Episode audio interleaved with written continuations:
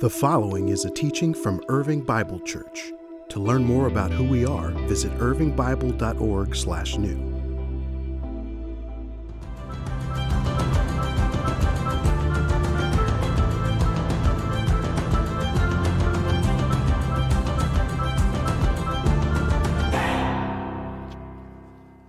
Well, good morning, everybody.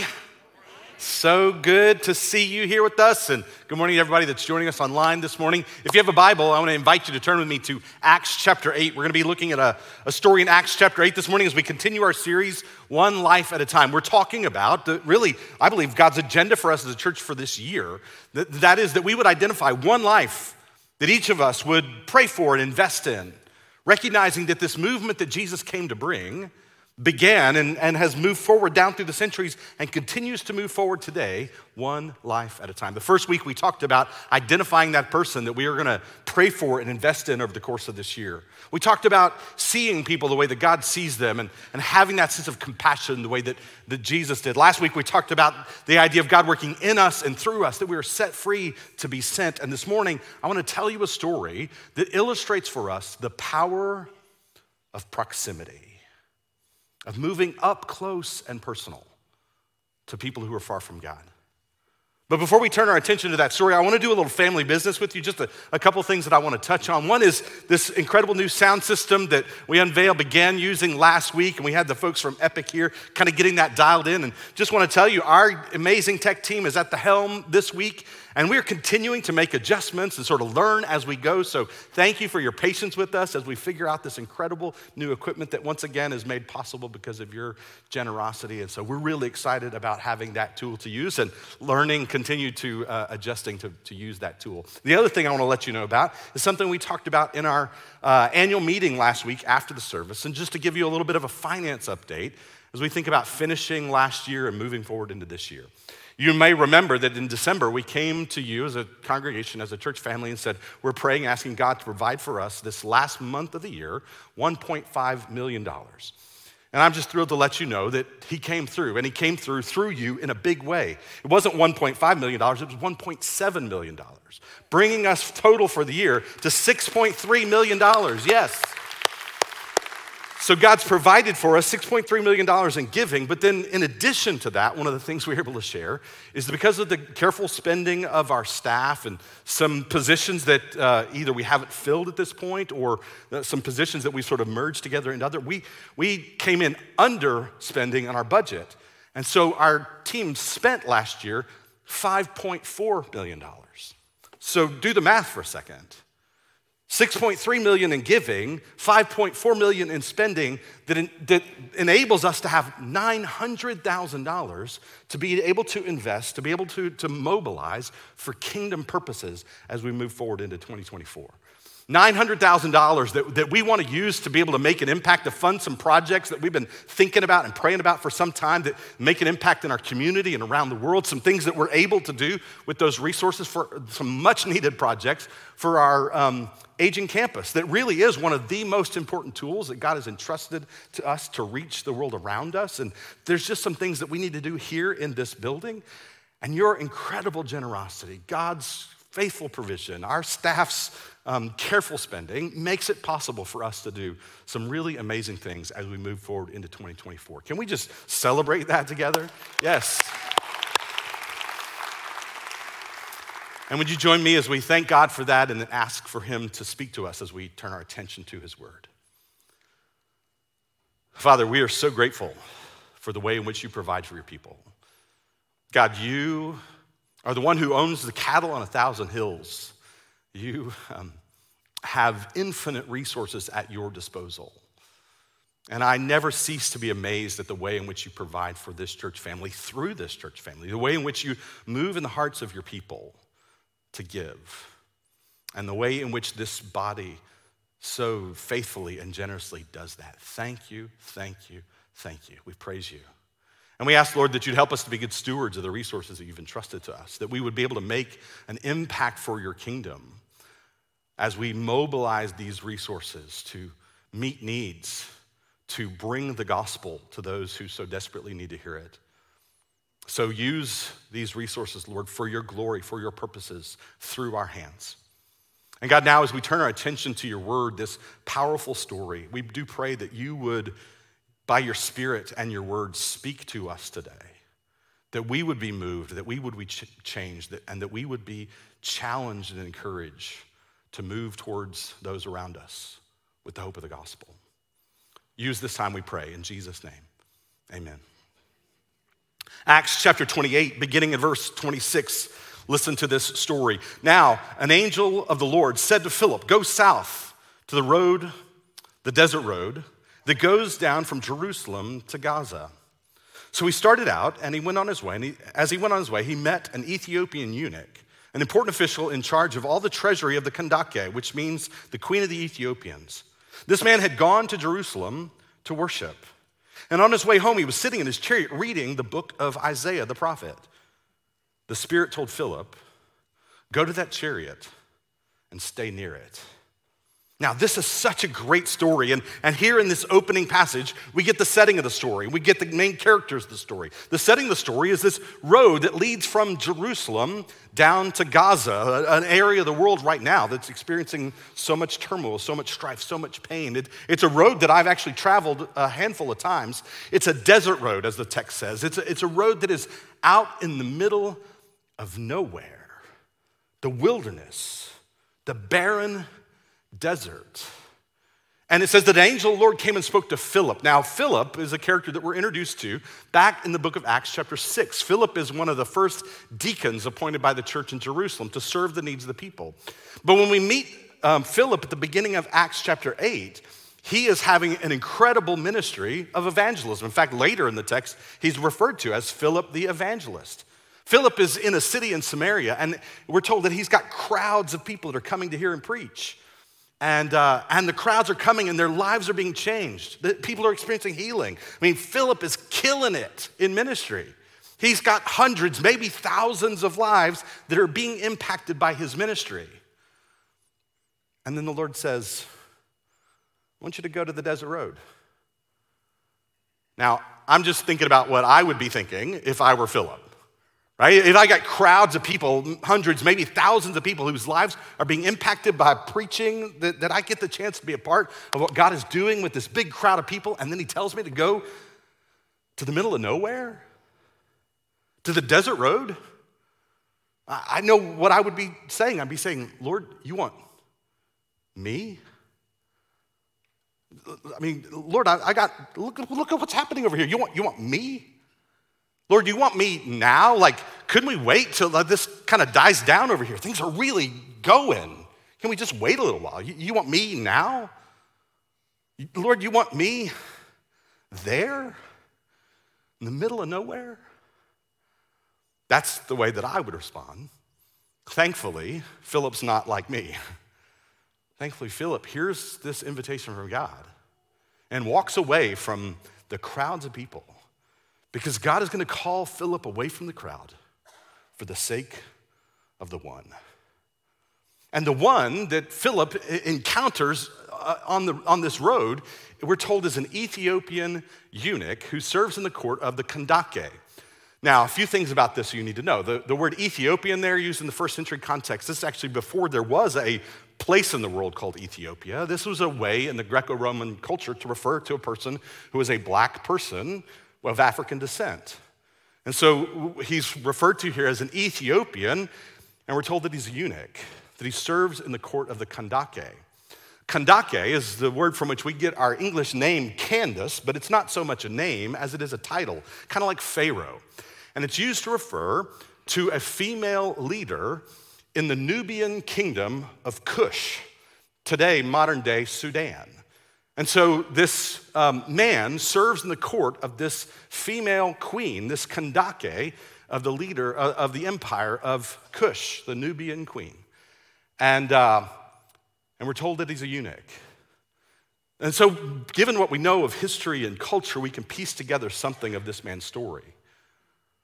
Um, we're actually not given his name in the text itself. But the second century Christian leader Irenaeus writes about this man and tells us his name is Simeon Bacchus. And Irenaeus is discipled by Polycarp, and Polycarp was discipled by John, and John was discipled by Jesus. So if Irenaeus, if Irenaeus calls him um, Simeon, I'm going to call him Simeon, okay? So Simeon um, is this eunuch serving in the court of the queen. That means very likely that when he was just a little boy, that he was taken away from his family to serve in the court of the queen. That he was taken away from his family, that he was made a slave, and then one of the first things that would have happened to him is that he was castrated. Because a eunuch was believed to be safe to be in the presence of the queen. So, this is a man who has really unimaginable trauma in his past as a child to be taken from one's family, to be made a slave, to have this sexual brokenness. And yet he has risen up the ranks so that by the time he is here in this story, he is the, the secretary of the treasury. He's in charge of all of the finances of this prosperous kingdom of Cush. This is a very important, powerful man, and yet very likely he has his whole life felt like an outsider.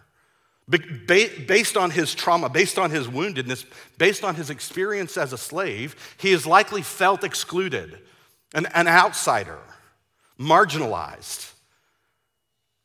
And then he hears about this God, the God of Israel, who chooses a nation of slaves and makes them his own makes them the special object of his affection and blessing. And this God who chooses this nation of slaves then liberates them from slavery, from bondage in Egypt. And he says, I want to know that God. I want to follow that God. And so he's able to assemble a collection of scrolls to be able to read what we would today call the Old Testament. And he begins to read about this God who chooses a nation of slaves, liberates them from bondage and he begins to read and, and learn about who this God is. But then I can't imagine what it was like for him when he came across the beginning of Deuteronomy chapter 23. And he read the words of Deuteronomy 23 1 that say, No one who has been emasculated by crushing or cutting may enter the assembly of the Lord. Excluded. One more time. He reads those words and he says, That's me. I'm excluded. But, but, but, thankfully, he kept reading. And, and so eventually, he would have gotten to the scroll of the prophet Isaiah, and he would have come across these words in Isaiah 56. Isaiah 56, beginning of verse 4 For this is what the Lord says to the eunuchs who keep my Sabbaths. And he says, Hey, that's me. To the eunuchs who keep my Sabbaths, who choose what pleases me and hold fast to my covenant, to them I will give within my temple and its walls a memorial and a name, a name better than sons and daughters. I will give them an everlasting name that will endure forever. And foreigners who bind themselves to the Lord, and, and he says, That's me foreigners who bind themselves to the Lord without desecrating it and, and hold fast to my covenant. These I will bring to my holy mountain and give them joy in my house of prayer. Their burnt offerings and sacrifices will be acceptable on my altar, for my house will be called a house of prayer for all nations. And he hears that.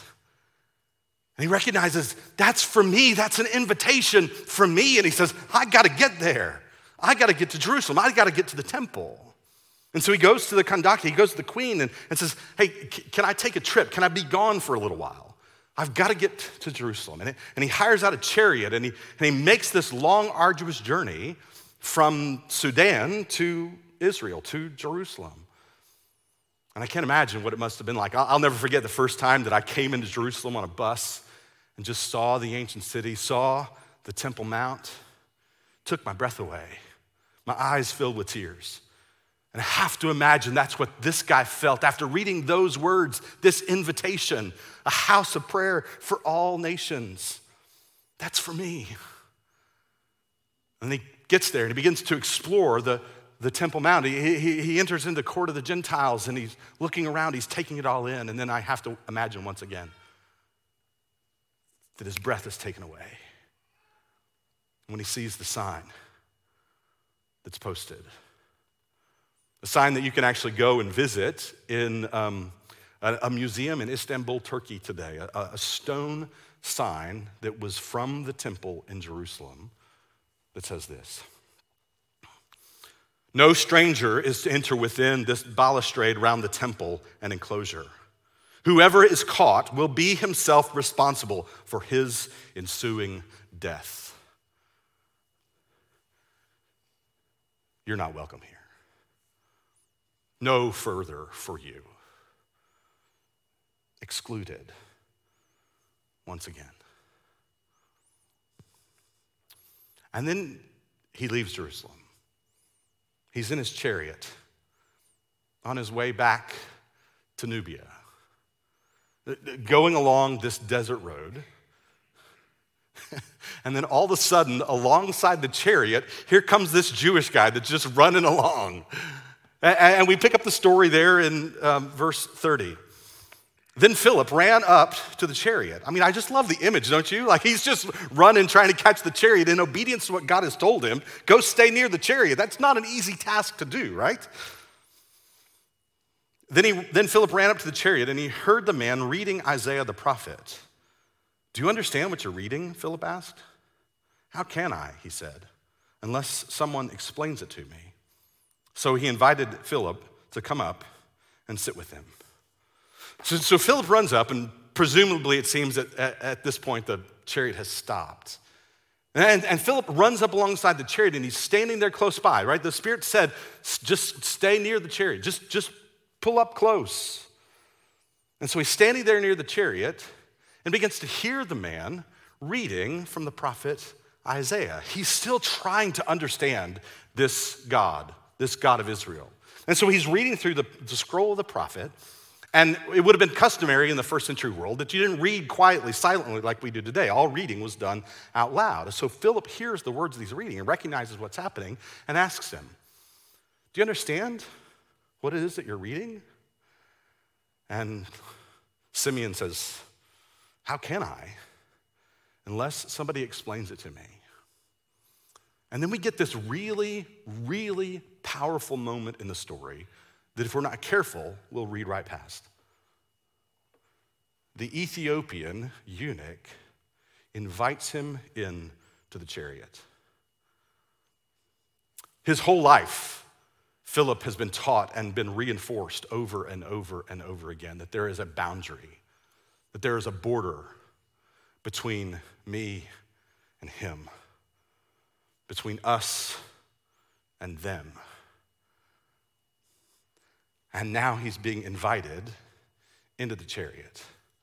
I, I find it really interesting that God doesn't command Philip to get in the chariot, God just tells him to get close. And then when he gets close, there's an invitation, an invitation that he knows he needs to say yes to. But his whole life, he's been taught there's a boundary, a border that you don't cross between me and him, between us and them. That, that I think in this moment he's saying, Lord, you want, you want me? Do you want me now? Do you want me there? Philip climbs up in the chariot with the Ethiopian eunuch. And then the story continues. Verse 36. No, I'm sorry, not 36. Verse 32. This is the passage of scripture the eunuch was reading. He was led like a sheep to the slaughter. And as a lamb before its shears is silent, he did not open his mouth. In his humiliation, he was deprived of justice. Who can speak of his descendants? For his life was taken from the earth. And the eunuch asked Philip, Tell me, please, who is the prophet talking about, himself or someone else? And then Philip began with that very passage of scripture and told him the good news about Jesus. It just so happens that as Philip runs up alongside the chariot and it is standing nearby, he hears the words read from Isaiah the prophet, and particularly Isaiah chapter 53, the story of the suffering servant, this word about Jesus that was written 700 years before Jesus came and fulfilled it. This word about the one who would come and would suffer for us in our place, that, that, would bear the, the, the burden of sin and guilt and shame. And, and Philip hears these words, and, and, the, and the eunuch says, Who is he talking about? Himself or somebody else? He says, Let me tell you about Jesus. And he gives him the gospel. The way, the way that Paul would later summarize it, that, that God made him who knew no sin to be sin, so that in him we might become the righteousness of God. The, the God took what was ours, our, our guilt, our shame, and he put it on Jesus so that he could take what was Jesus, his righteousness, and put it on us. And Philip shared that story, that good news with the eunuch. And then watch the response. Verse 36 As they traveled along the road, they came to some water, and the eunuch said, Look, here is water. What can stand in the way of my being baptized? And he gave orders to stop the chariot, and both Philip and the eunuch went down into the water, and Philip baptized him. And when they came up out of the water, the Spirit of the Lord suddenly took Philip away, and the eunuch did not see him again, but he went on his way rejoicing. Philip, however, appeared in Azotus and traveled about, preaching the gospel in all the towns until he reached Caesarea. So God had called Philip to go to this desert road where he has an encounter with Simeon Bacchus, this Ethiopian eunuch. He invites him to the chariot. Philip climbs aboard. He shares with him the gospel, the good news about Jesus, and then the eunuch sees water. And I've heard this story a thousand times. I've read this story a thousand times. I've taught this story a thousand times, and yet it wasn't until studying this passage again this week that I recognized the profundity of his question. The uh, maybe fear in his question. The, the, the, doubt in his question, the, the pain in his question. Right? The, the question is what can stand in the way? His whole life, something was standing in the way.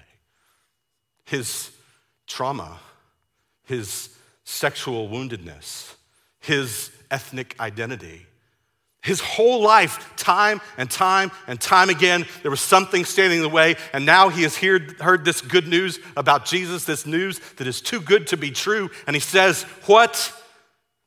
Standing in my way.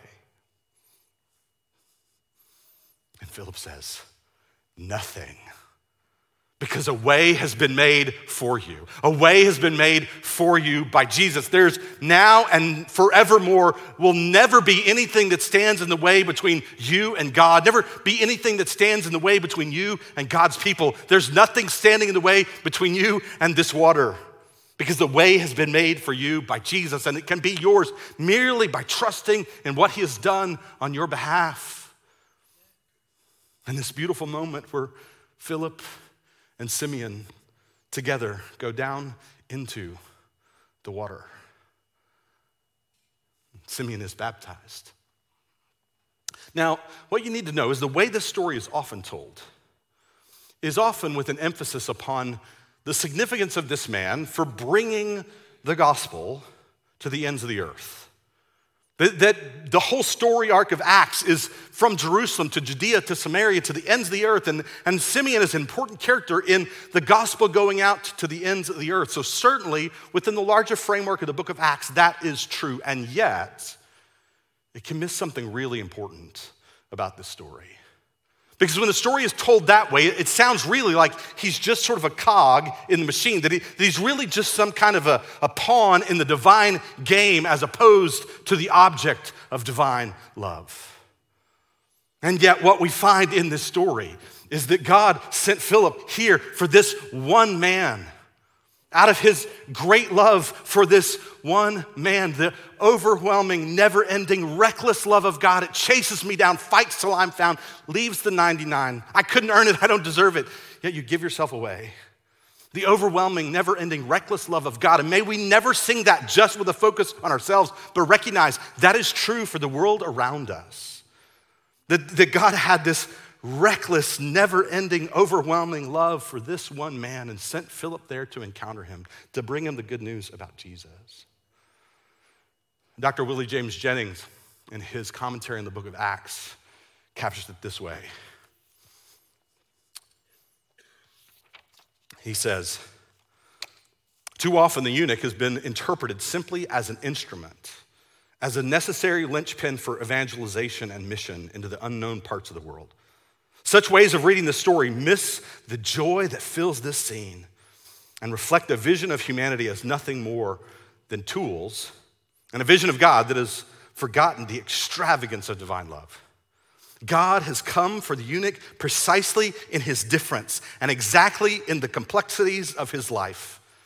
He matters, not because he is close to worldly power and thus more, a more appealing pawn. He simply matters. And he is being brought close. He will no longer be far from home. Now, as we wrap up our time with this story this morning, there are two truths that I want you to see embedded in it, and then two tasks for us. Two truths, two tasks. Truth number one is this there's no one in your life who needs the gospel whom God does not already love. There's no one in your life, that, that one person that you so desire to see gospel transformation brought to their life, you need to know God loves them more than you do. God cares for them more than you do. That, that God loved this man and he sent Philip to him to bring him the good news of Jesus out of the extravagance of his love. He matters. And we need to rest assured in knowing that those people that we care about, that we long to see the gospel transform their lives. God cares about them too. God cares about them more than we do. There's no one in your life who needs the gospel who God does not already love. The second thing I think you need to see in this story is that there's nobody in your life who needs the gospel in whose life God is not already present and active right? Long before Philip ever met Simeon on the road, God was already doing something in Simeon's life, in Simeon's heart. And the same is true for everybody in our lives that we care about. We, friends, don't bring God to anybody. God is already present and active in their lives. He cares about them, He is wooing them to Himself. He is working sovereignly, providentially in their lives. There's nobody that you long to see gospel transformation take place in their lives, in whose life God is not already present and active. Two truths and then two tasks. Simple. Stay close, be ready. Stay close, be ready. The power of proximity. The Spirit said to Philip, just stay close to the chariot, see what happens. Our call as we seek to pray for and invest in the lives of these people that we want to see gospel transformation in their lives, our call is just to stay close, to, to maintain that strong sense of relational connection, of proximity. Stay close, and then be ready and watch what God does. Let's pray together. Father, we thank you for the beauty and the power of this story, for the way in which it so reveals your heart for the world, your heart for one man, your heart for us, your heart for those that we care deeply for. And we thank you, Lord, that you care deeply for them too, and that you are present and at work in their lives, and that our call is to stay close and to be ready. And when that moment comes, when that door is open, when that invitation is given, that we might climb up into the chariot, that we might be ready to tell the story of Jesus, the good news of what he's done for us. The good news that you, God, made him, Jesus, who knew no sin, to be sin for us, so that in him we might become the righteousness of God. We thank you for this today. We thank you that a way has been made for us because of what he did on our behalf. And we celebrate that reality now in this response time. And so we give you this prayer. We give you this time in Jesus' name. Amen. Thank you for listening to this teaching from Irving Bible Church. To learn more about who we are, visit irvingbible.org/new.